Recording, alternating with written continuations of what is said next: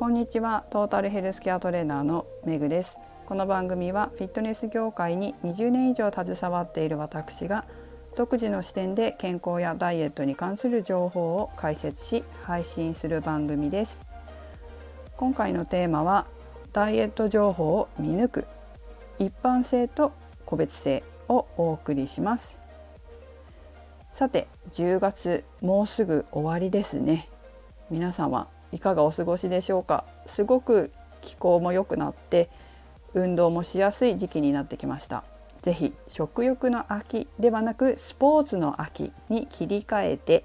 体を動かし代謝を上げて痩せやすい体づくりをそろそろ始めてみませんか？やっぱりダイエットしてても運動しないと20代でもない限りどうしても代謝が下がってきてますから頭打ちになってしまう体重の減少体脂肪率の減少というのが頭打ちでそこからなかなか落ちていかないなっていうことがあるかもしれません。まあ、その時はやっぱり筋肉をちゃんと働かせないと代謝が上がらないんだっていうふうに考えて是非気候もいいですからね何か運動をなさることをお勧めいたします。さてそれはいいんですけどもう一つちょっと最初にお知らせです。私は世田谷区に住んでるんですけどお店は目黒区なんですけどね。住んでるとこは世田谷区で、まあ、世田谷のいろんな事業に関わっていたりするんですが明日10月22日土曜日10時から朝の10時から夕方の4時まで世田谷産業フェスタというのが三軒茶屋で行われます。三軒茶屋の駅の近くなんですけど、えー、ふれあい広場と産業プラザの5階で、まあ、2か所で行われていていろんなイベントが開催されます。今回はねテーマが e スポーツだったり VR を使ったこう体験会なんかもできます。なのでよければ皆さんお越しください。私も、えーと、ブースにいたりするんですけどブースとかあとはステージに出てたりあと案内の誘導してたりしますのでえー、まあ、インスタグラムとかそうですねツイッターとかも顔出してるかな？インスタとかはよく顔が出てると思いますのであこの人がメグさんかもしれないなと思ったら是非声をかけていただきたいと思います。遠くの方はいらっしゃれないかもしれませんが産業フェスタのホームページを添付しておきますので一度チェックしてみてください。ここにはちょっと私はまだ載ってませんけど今回こんなことをやるんだっていうのをねご覧いただけます e スポーツ大会グランツーリスモとかぷよぷよ e スポーツっていうのができたりとかあとは農業世田谷って農家さんいるんですけどそういう農家さんとかあとお店屋さんとかが商業関係の方々三軒茶屋付近の方とかがいろんなこ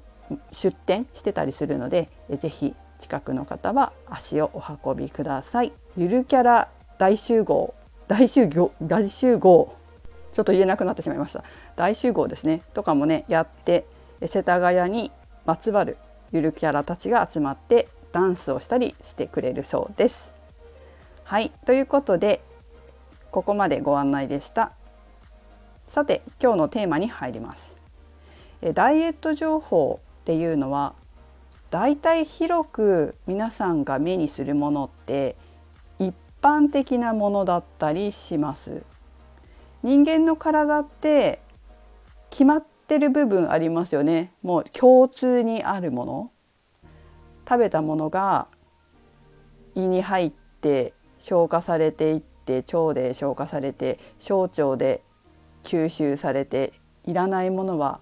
排泄されてとか筋肉だとしてもお膝を伸ばそうと思ったら大腿四頭筋という太ももの前側の筋肉を縮めて膝を伸ばしますとかね。こういうのって決まってますよね。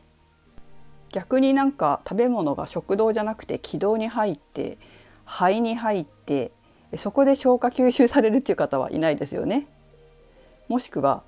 太ももの前側の筋肉を縮めて膝を伸ばすんじゃなくて例えば大胸筋を縮めると膝が伸びるとかそんな人いませんよね。なのでこう一般的に決まってること決まってるっていうか人間の仕組みって同じ部分もあるわけです。それとは別に個別性というのも考慮する必要があります例えば油が苦手な人がいたり油食べても全然何ともならない人もいればアルコールが強い人もいれば弱い人もいるこれは例えば酵素だったり消化液の量が多いとか少ないとかそういったこともあるしそれはその人それぞれによって違います。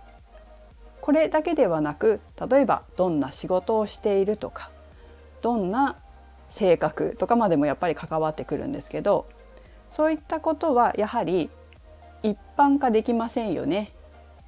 消費エネルギーを考えるにしてもスポーツ選手の1日の消費エネルギーと一日中デスクワークしている方の消費エネルギーって相当違うと思うんですよ。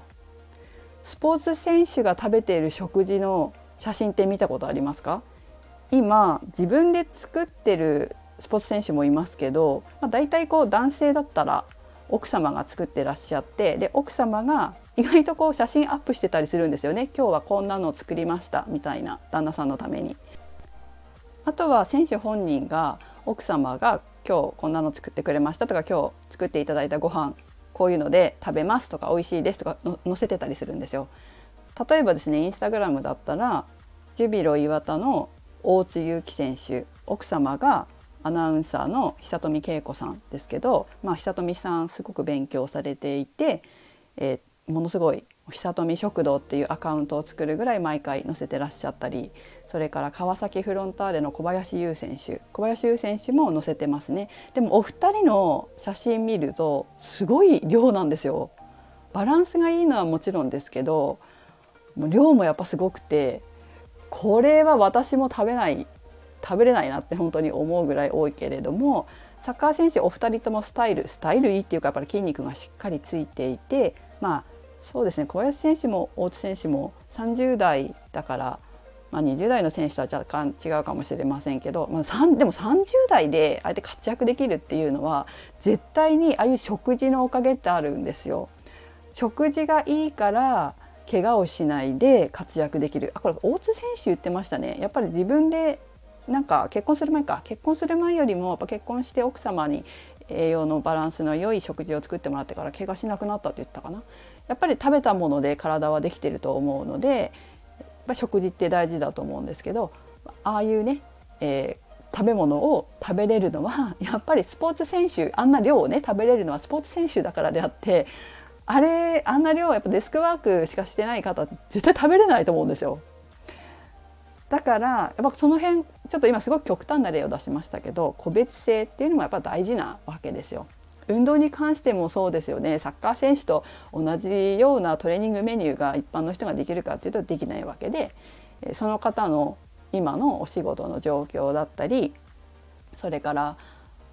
これまでの運動歴だったりっていうものを加味して運動メニューを作る必要がやっぱり私たちにはあるのでいきなり運動したことない人にサッカー選手みたいなねハードなトレーニングとかスポーツができて当たり前な感じの人向けのメニューは作れないわけです。なので、まあ、そこら辺はちょっと極端な話をしましたけど個別性っていうのも大事にする必要があります。で情報とかを見る時にダイエットのね情報を見る時にこれは一般的なものなんだっていうことを把握してからじゃあ自分はどうなんだろう自分の個別性個性に合わせるんだったらどういうふうにアレンジしようかなっていうのをやっぱり考える必要があります。トレーニングメニューと一緒ですね。スクワットというメニューがあります。でもやったことない人がいきなりスクワットできないんですよ。腰を痛めたり膝を痛めたりしやすいですよね。そしたら私たちはどう考えるかっていうと、まあ、トレーナーってどう考えるかというと、まあ、ちょっと私はですけど私はまずその人は体幹使えてるのかなってお腹ちゃんと使って姿勢を保てるのかな、えー、スクワットをして腰を反ったりしないのかな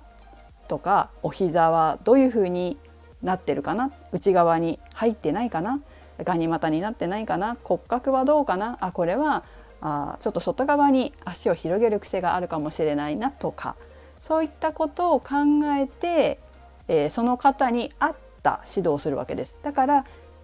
こう普通にサイトとかに載ってるようなメニューメニューっていうか筋トレメニューにしてもじゃあスクワット代謝を上げるのにいいですよってなってたらいきなりそれをやっていいですかということも考えなきゃいけないわけです。もしかしたら最初は